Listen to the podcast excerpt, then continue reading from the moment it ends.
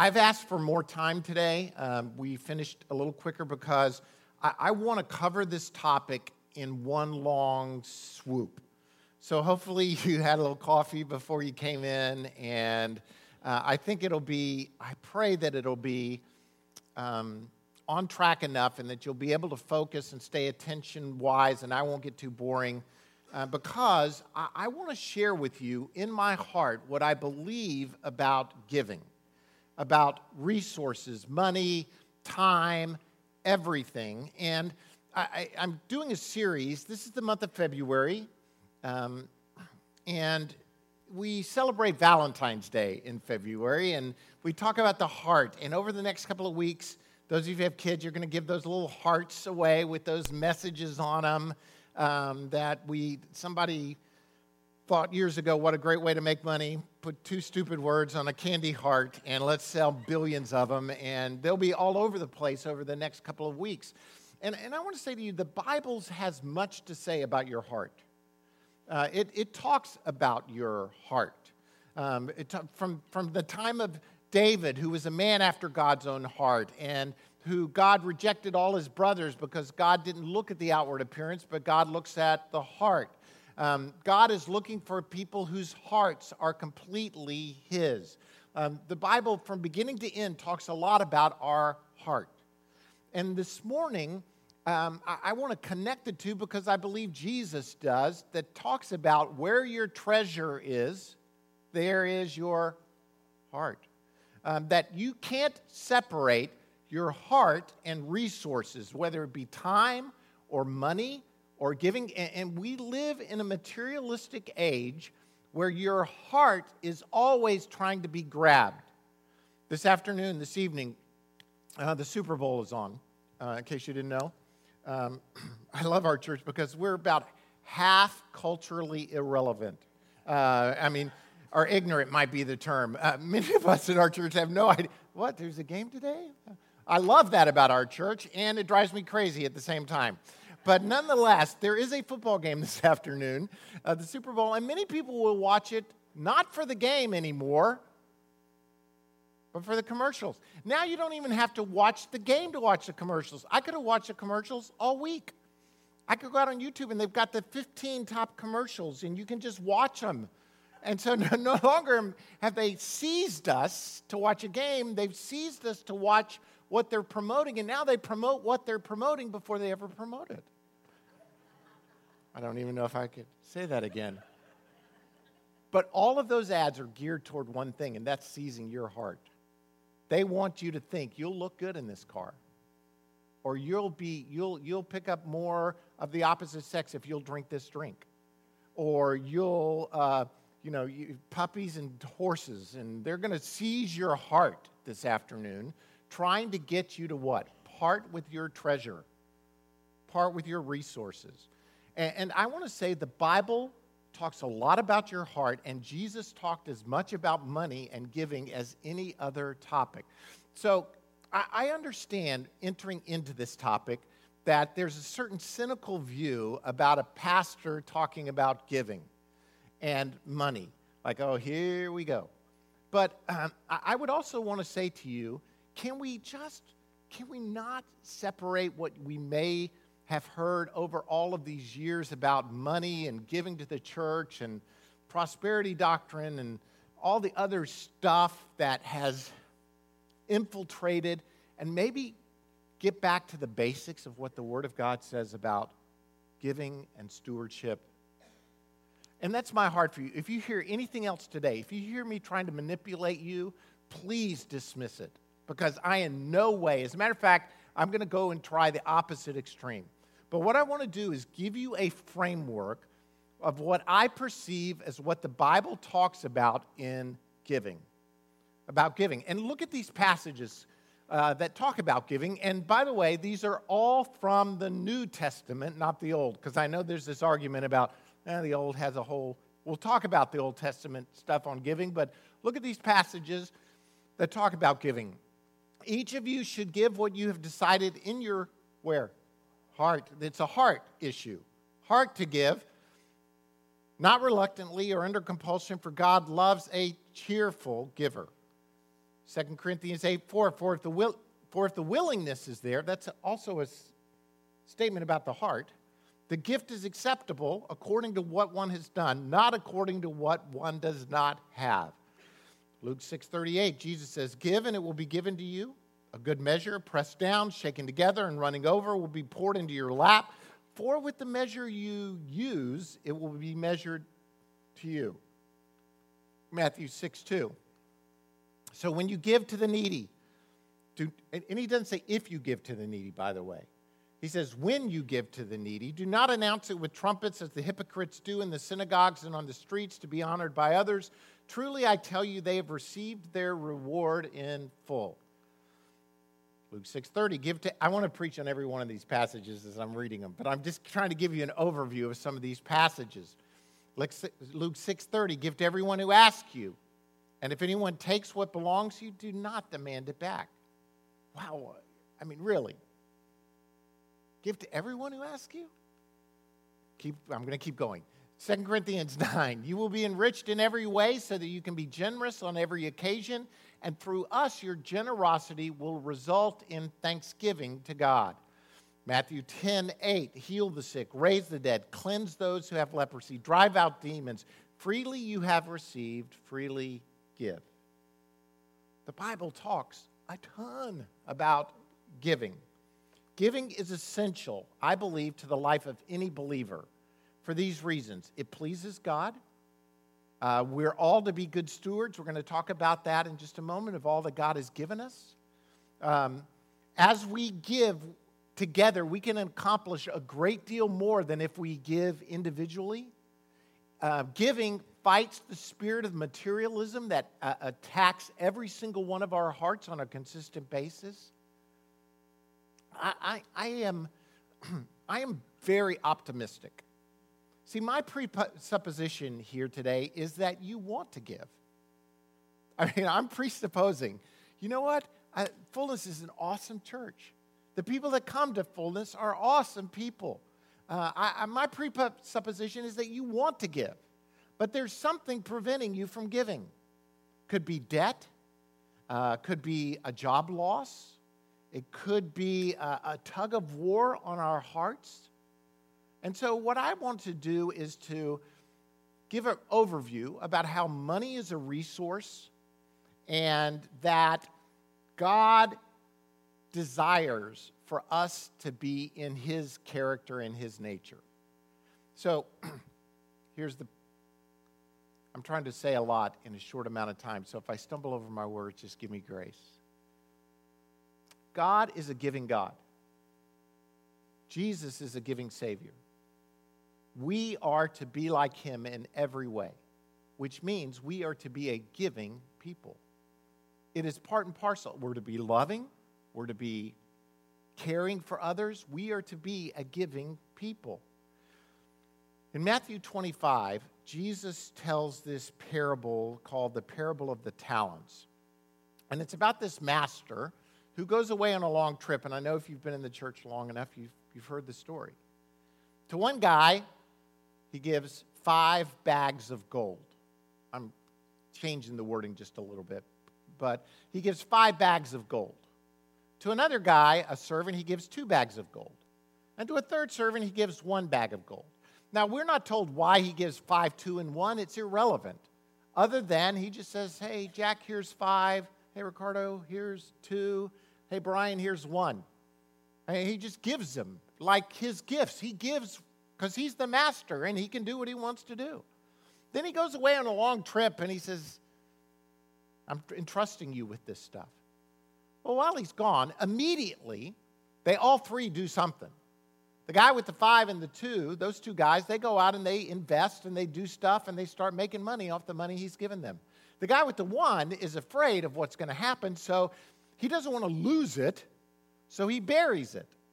And he just keeps it buried. And a long time later, the master comes back and says to the guys, Hey, what have you done with the bags of gold I gave you? Well, the guy who's got five, he comes back and he says, Hey, I doubled it. I got 10 now. And the master says, Hey, good job. Well done, good and faithful servant. Guy with the two comes in. Hey, I doubled it. I got four. I invested it. Well done, good and faithful servant.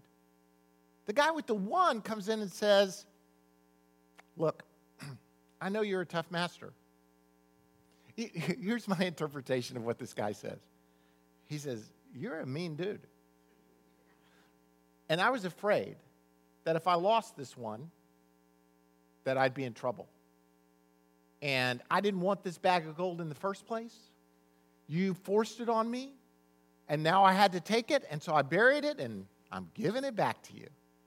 And the master basically says to the guy, Hey, you knew I was an accounting kind of master, that I demanded fruitfulness. You knew that there was going to be an accounting. Why did you not do more with what I've entrusted to you? And he says, Get out. Kicks him out and takes the bag of gold and gives it to the guys who had made money. Now, we look at this and we think, Ooh, this is really harsh. Here's what I believe Jesus is trying to tell in this parable we, we are the servants in this parable, God is the master. And He has given to every single one of us something.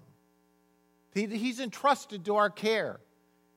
And, and the truth, there are many layers of truth in this parable, but the one I want you to see today is this is that we are stewards of what God has given us. We are stewards of what God has given us. A steward is not the owner, a steward is the one who is managing the resource. So, I want to talk about stewardship this morning for a little bit. And first is the rationale of stewardship. The rationale of stewardship, and it's kind of based on this passage. And look at what it says in Job. Job stood up and tore his robe. I mean, this is right after Job has heard the news that he's lost everything. So Job stands up and he tears his robe in grief. He shaves his head, fell to the ground before God. He said, I came naked from my mother's womb, and I will be stripped of everything when I die. The Lord gave me everything I had, and the Lord has taken it away. Praise the name of the Lord. Now, to many people, Job is the first book written in the Bible. And this is in the first chapter of the first book. And to me, it is a recognition of this key principle that stewardship is lordship. Stewardship is lordship. In other words, Job recognizes, I came into this world naked and I'm leaving naked. That's the Alabama way of saying naked. I'm, i came into this world naked and I'm leaving naked. What does that mean? I didn't bring anything with me, I'm taking nothing with me. Everything I've got, the Lord has given me. Everything. So whether He takes it or gives it, blessed be the name of the Lord. So, what position does that put me in? That puts me in the position of being the steward, not the master. In other words, I, am struggling with my computer this week. It, it's driving me crazy. Mitch will tell you, we've been working on it. There's something wrong with the operating system on my computer. I've updated, I've done it. There's something going wacky. Every computer I've touched over the past seven days has gone wacky. I've got, the, I've got some sort of demonic oppression on me for computers, so don't let me touch your computer right now. But every computer has an operating system, it, it functions based on its operating system. You too have an operating system in your life. You have some sort of thing through which every idea, every thought, every deed is being filtered. And we as Americans, we have an operating system that we've kind of adopted together called capitalism. We means I the money's mine, I get to do with it what I want, the money I get, I I get to give away. I mean, over the ages, we have had these operating systems. Uh, the Romans believed the individual owned. The Greeks believed it was communal. Um, uh, over the years, we have battling right now in our world uh, communism, socialism, capitalism. Everybody's, it's an operating system trying to tell us who owns what. Is it the government? Is it the individual? Is it the society? And, and we, we, as Americans, believe it or not, have adopted this attitude that capitalism is next to godliness. We think, you know, this is God's country and we love capitalism and it's listen, capitalism is just an operating system. Here's God's, God's ownership idea it's all His. It's all His, it's not mine.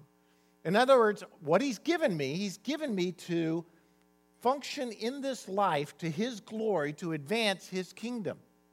So when, when the car I drive breaks, I can say, God, your car just broke. God, you need some money to fix your car. You know what I mean? Now, I'm not saying going, he, there's some principles within this. God is saying in financial means to, that we're to operate in. In other words, the Bible says, don't get in debt. Be a debtor to no man except the debt of love. Now, we as Americans say, well, he, God's not a good capitalist because debt is good. Debt drives the system. Debt helps things move along. Debt helps the economy. It helps more I spend, the more I get in debt, the more this business has to hire, and this is going to go good. And if we all get in debt, then everything's going to be good. We're just driving right along off a cliff. That's where we're driving. Why? Because God's principles are valid. Stewardship is all about lordship. It's about lordship. Look, um, for every animal of the forest is mine.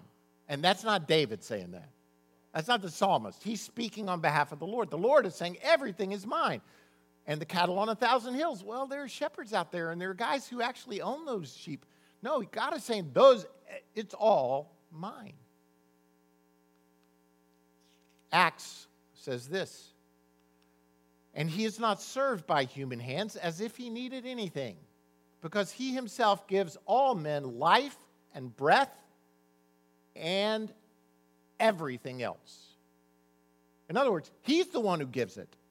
He's the one, he's the owner, he gives it. We are trusted with it for a short time.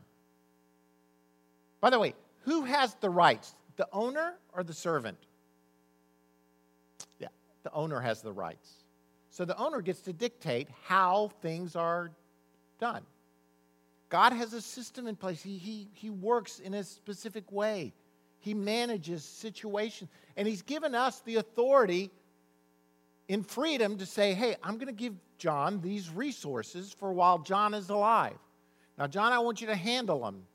You're, you, you could say yes or no. Here are the principles that I'm giving you, John, on how to handle these, but I'm giving you the freedom to make a decision about how you're doing it. And oh, by the way, one day, John, there's going to be an accounting.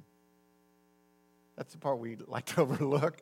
Uh, one day, there's going to be an accounting for how we did with what we've been given. I'm not giving you this to make you afraid. We still walk under grace, we're still in freedom, but I don't want you to think, oh, I can just do whatever I want to. There's still going to be an accounting, and how that all balances out, we just need to do the best we can in the aspect of stewardship.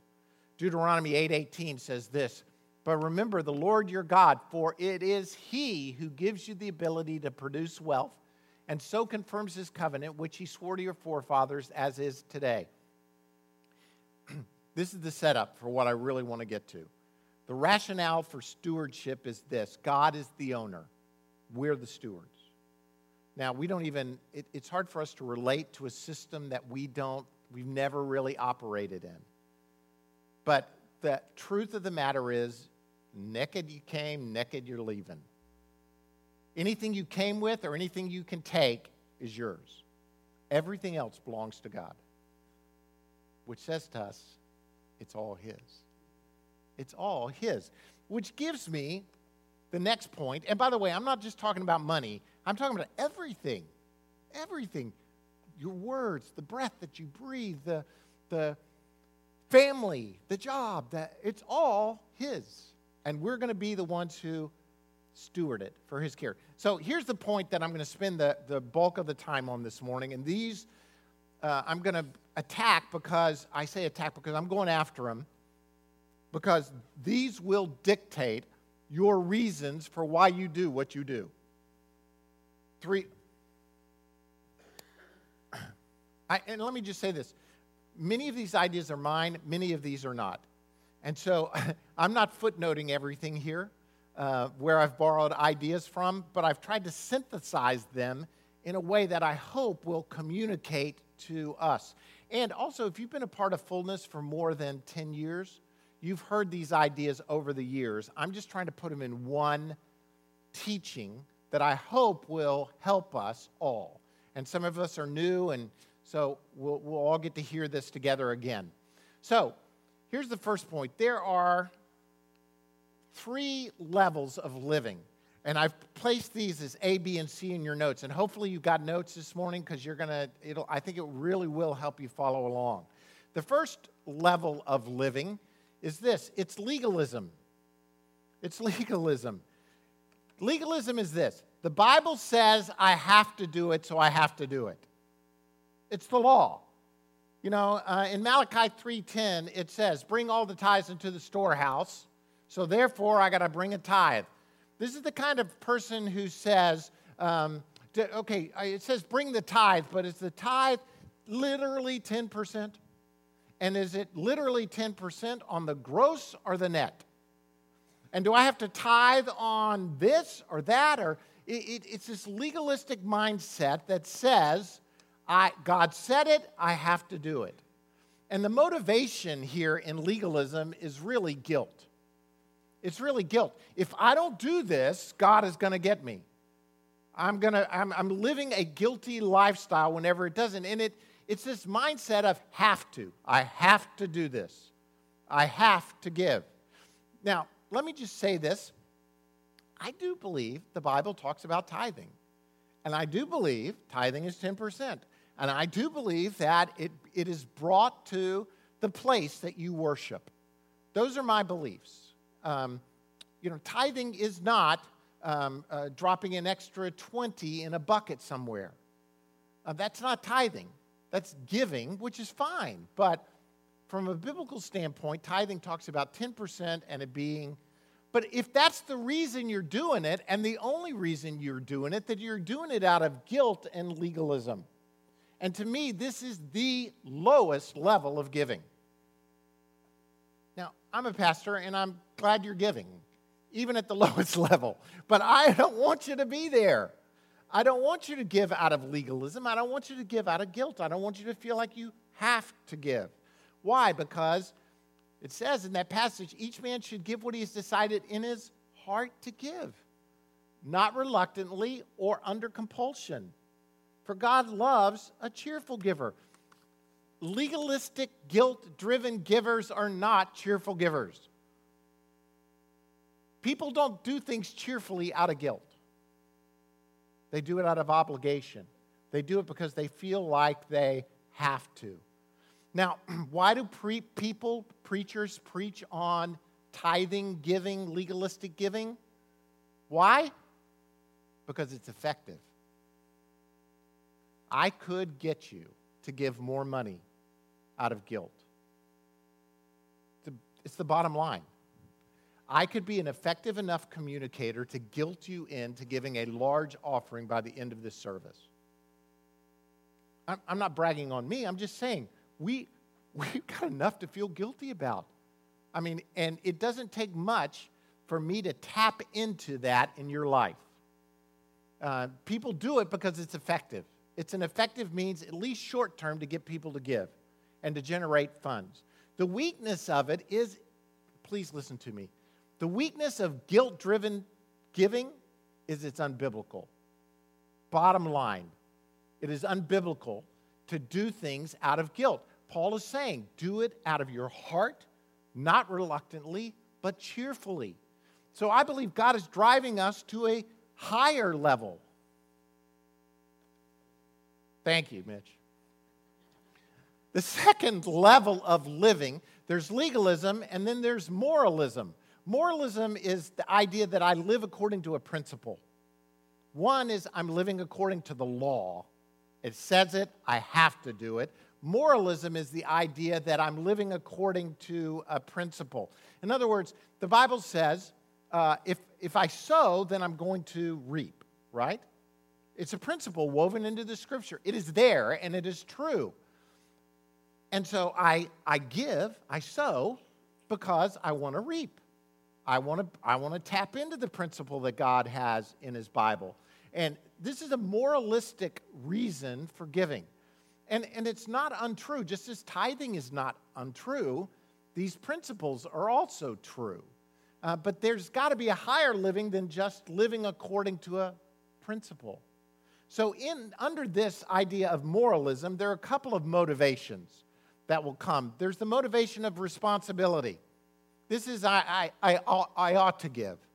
I'm responsible. In other words, this is the idea that I'm a part of an organization.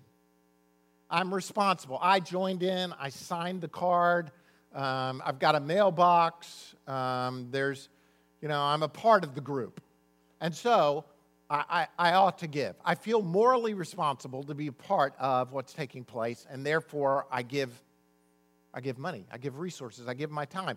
I stand in the foyer and I greet people. I, I help with the children. I, I, I, I serve in the nursery. I teach a class on Wednesday night. I do that because I'm a part of the group and that's, that's what I'm supposed to do. It's a responsibility idea. In 2 Corinthians 8 7, it says, But just as you excel in everything, I, I think we as Christians should underline this passage. God says excellence is a good thing. He's, and Paul is saying, just as you excel in everything, in faith and speech and knowledge and complete earnestness and in your love for us, see that you also excel in the grace of giving. The grace, not the I have to, not that I ought to, but the grace. The idea that God has given to me, and I, it's a grace that I get to do this in giving. Studies on congregational studies, there are studies that study congregations, say this 20% of the people who attend church give 80% of the money. Are you with me? 20% of the people who attend any given church give 80% of the money. 30% of the people give the other 20%. Now, I could have put this on the board, but I, I know your minds can follow numbers with me. So 20 are given 80, another 30 are given the other 20. 30 and 20 makes 50. 50% of the people who attend any given church are giving all of the money. The other 50% give nothing. Now, praise God, we at Fullness are a little, we're more advanced. And uh, historically, we've fallen like this, just in case you wondered. We've fallen like this 20% of the people who attend fullness give 60% of the money. 20% of the people who attend our church give 60% of the money. 50% give the other 40%. You with me so far? 20 give 60%. 50% give the other 40%. So 20 and 50 makes. So 70% of the people who attend fullness as family units give all of the resources of this church which and I'm not trying to guilt you. I've already covered that point. I'm not even trying to make you responsible to say you got to do this. But 30% of the people who attend fullness give nothing. And I'm talking about people who have joined, people who are members. And there are a lot of extenuating circumstances and reasons. I, am only saying this to say I could hammer this point and say, look, you 30%, you need to get on board here. You've you got to step it up. I mean, what are you doing? You're just sitting in chairs? You're just, you know what I mean? Now, you may think, wait, wait a minute. I think he is beating us up. It's, trust me, it is not my point. My point is, I can motivate you to give through guilt and responsibility, and both of those are very effective. But they won't last long term. Giving responsibly actually feels better. It soothes something. It's, you know, I'm, I'm, I'm being a part, I'm giving. And I feel better about it because I'm living according to the principle. And by the way, it's not a bad principle to teach people responsibility. I mean, it's not a bad idea. But God keeps calling us to a higher level of living. That's what I'm saying to you. These are not, other than legalism, living under legalism is just death, it'll kill you. But living responsibly is not a bad place to be. But God has more for you yet. So there's another motivation under this moralistic idea, and that's needs. Needs. This is, I want to give. Here's the idea. Let me give you the scripture passage and then circle around to the idea. Are, are, are you still tracking with me so far? Okay, so here's 2 Corinthians 8. Our desire is not that others might be relieved while you are hard pressed, but that there might be equality. Paul is talking about giving here, and he's saying, I, am not trying to press you. I'm trying to say, let's spread this around. Why? Because he says, at the present time, your plenty will supply what they need. So that in turn, their plenty will supply what you need. Now, here's the idea need based giving is this I'm going to throw out a project, and then I'm going to recruit you to give to this need. You understand? Uh, it's need based. And I could do that in a number of different ways. I could do it by um, uh, getting a need within our church that we need to take care of. Okay, so uh, for instance, right now, yesterday the elders were meeting. We are talking about how to help the trustees uh, spend money. You know, they, they're asking for vision. And so we're trying to say, okay, we need to redo um, our, our, our, children's and nursery areas. We're, we're, we have a heart to reach the next generation. The next generation of people have little kids, right? So, have you ever wandered through our fellowship hall in our nursery? How, how many of you have not been down there in like 10 years? Well, don't worry about it. It ain't changed in 10 years. Whatever you saw 10 years ago, it looks like now. Uh, and it, is, it needs help, it needs work. So I could right now say, we need to take up an offering. We've got a need, and we do, to redo our children's and nursery area. And I could motivate you to give based on the need. And the higher the need, you know, when I start tugging at your hearts for that nursery, man, you're going to you know, I could get my grandchild up here and hold this baby and talk about what are we going to do to touch, you know, help this baby in the nursery. And then he's going to be a child. And my wife's down there struggling with these kids in that children's church room that needs, Lord knows what, help. And some of you are like, holy cow.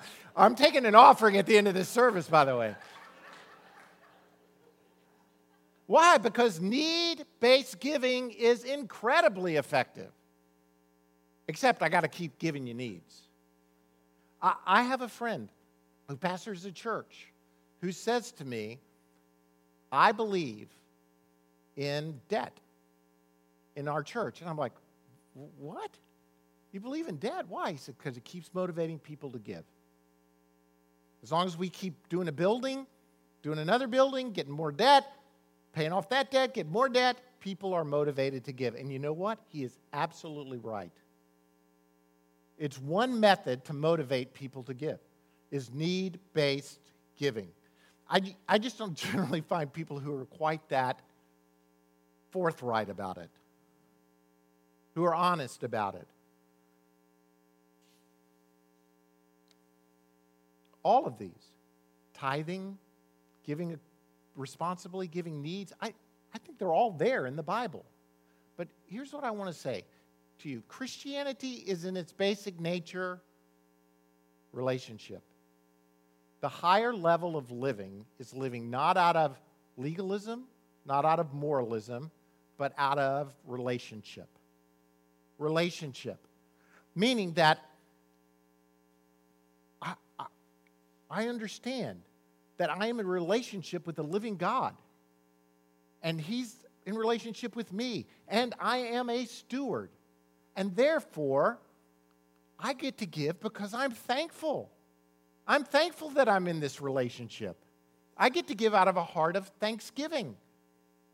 Second Corinthians, this is, by the way, this is, I can't help it giving. I can't help it giving. In other words, I ought to, or I have to, or I need to. This is, I, I can't help it. I am so thankful and grateful because I'm in this relationship. 2 Corinthians 9 says, You will be made rich in every way so that you can be generous on every occasion. And through us, your generosity will result in thanksgiving to God.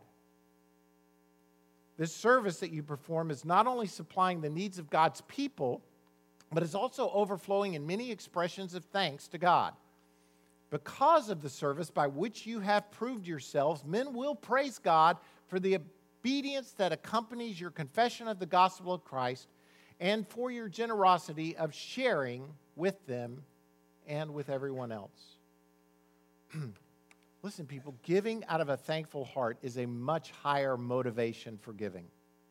It's a much higher level of living that I'm living out of relationship with, with God. What, what, what is so good about this? Well, thankfulness is contagious. I mean, really, let me just say this too griping is also contagious. I mean, it is. Just start griping a little bit. And the people around you, if they don't distance themselves from you, which could happen, by the way, they'll start griping too. Yeah, you know, you're right. He is like that. He, you know, I'm, I'm put out with him too now. I wasn't before, but I am now. I mean, it's contagious, but you start thinking, man, I am so grateful for this. I'm so thankful. You'll find people around you start to say, you know what? I'm thankful too. I am grateful as well and it'll shift the whole nature of the conversation. Now, there is, there are many strengths, I think, to giving out of thankfulness. It, it, it results in expressions of joy, it points our hearts toward God, it encourages others. One of the problems with thankful giving, just one of the problems, is it can't be based on your perception. I mean, it's, it's got one slight weakness in that if I don't feel thankful, then I'm not living thankful. now, here's the problem you're commanded to give thanks in all circumstances. In other words, it, it shouldn't be your perception, but nonetheless, if things are going good in my life, generally I'm thankful. And if things are going bad, I'm generally not as thankful. But God has called us to be a thankful people. And if we understand that no matter where we are in life, that this relationship with God is better than relationship without Him, then we'll live thankful lives. Be thankful.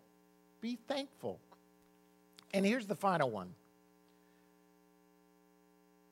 the motivation is worship. This to me is the highest level of giving and living, is living a life of worship. In other words, to reach a point where I say, you know what? This is who I am. It is in my nature to give. It is in my nature to give away. 2 Corinthians 8 5 says, And they did not do as we expected, but they gave themselves first to the Lord and then to us in keeping with God's will. What, why did they do this? Because as screwed up as the church in Corinth was, and by the way, read 1st and 2nd Corinthians, and you will find one messed up church. They still were a worshiping people. They gave not because they had to but because it was part of who they, it had become, by Second Corinthians, a part of who they are. It's just in my nature.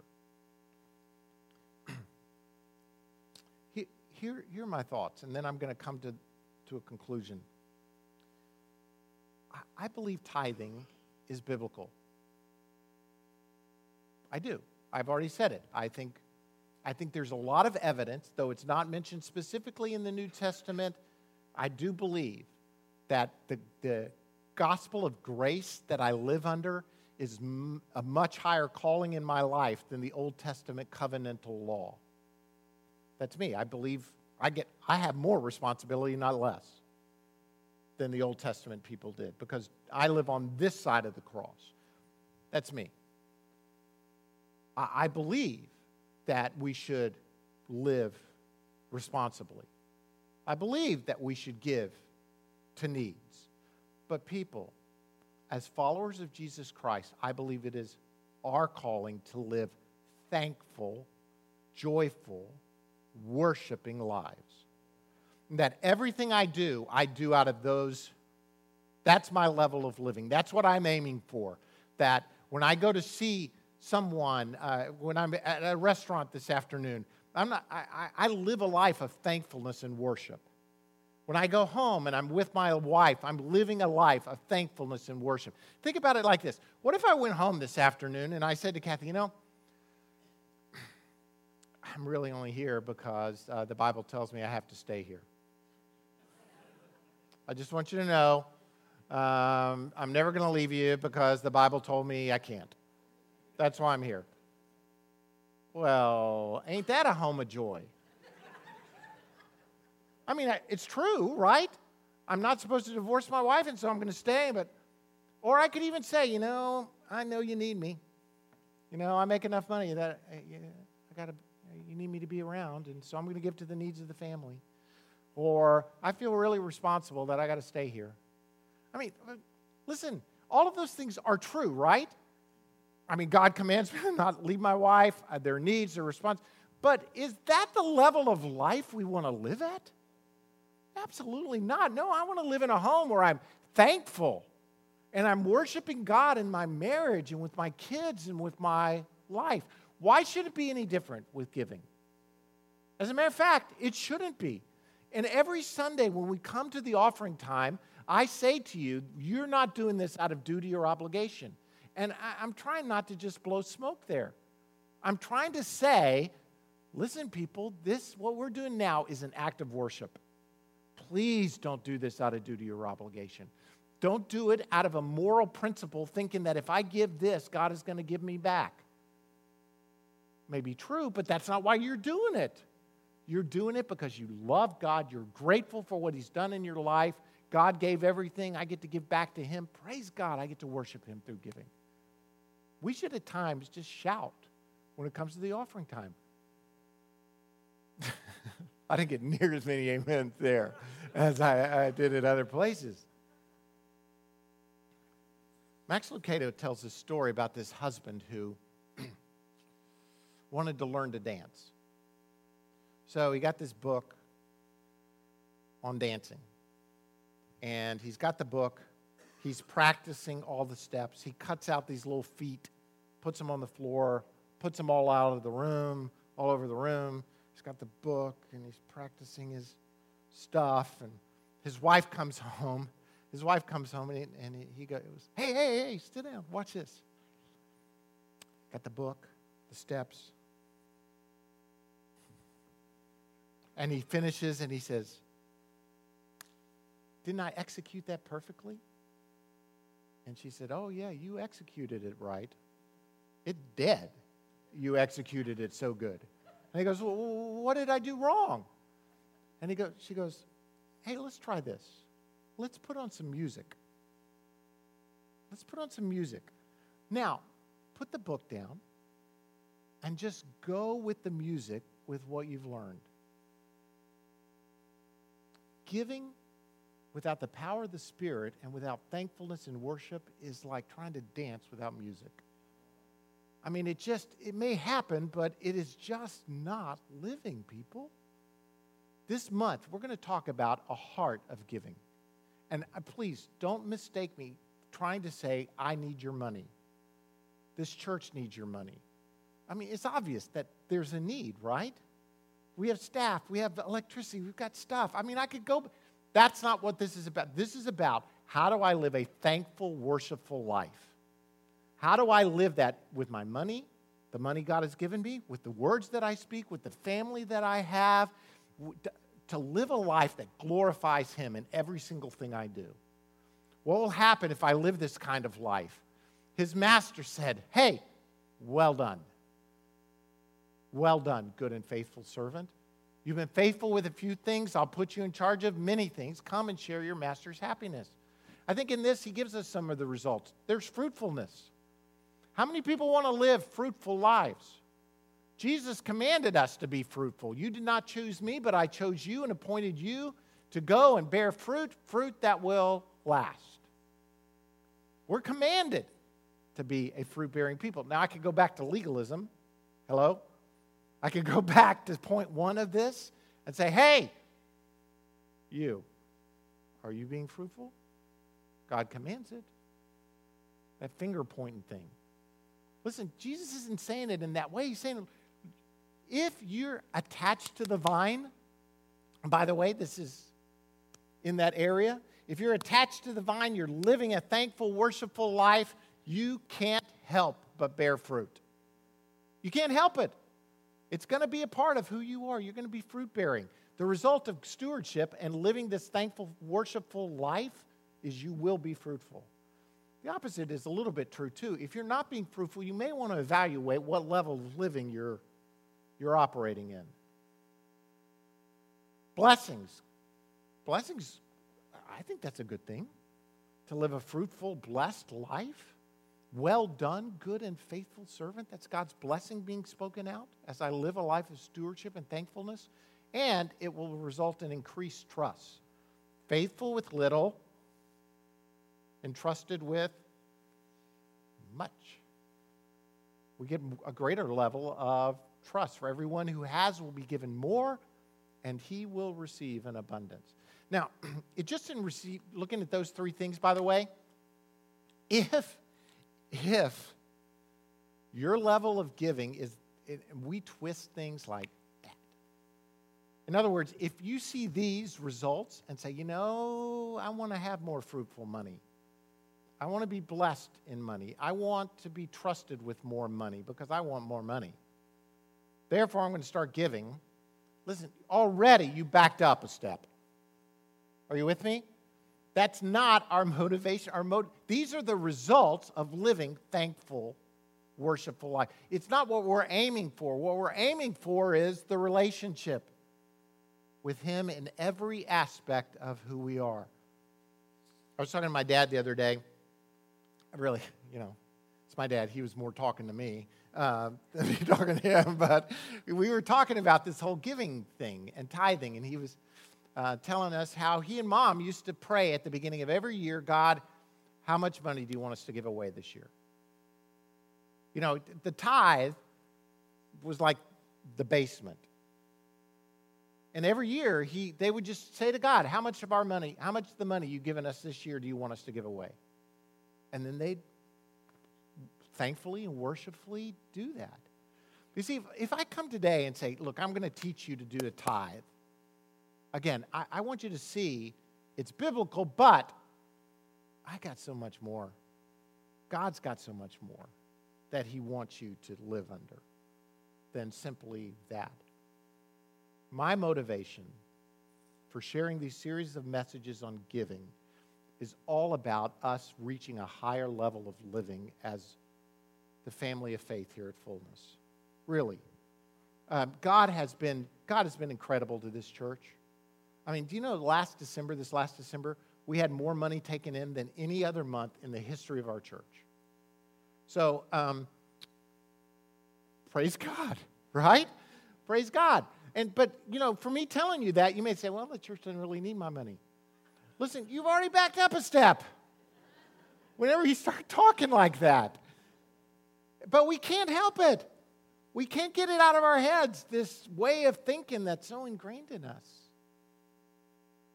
I, I, my heart for us is this may we be thankful, worshiping people in everything we do, every moment of our lives, now, throughout all of eternity.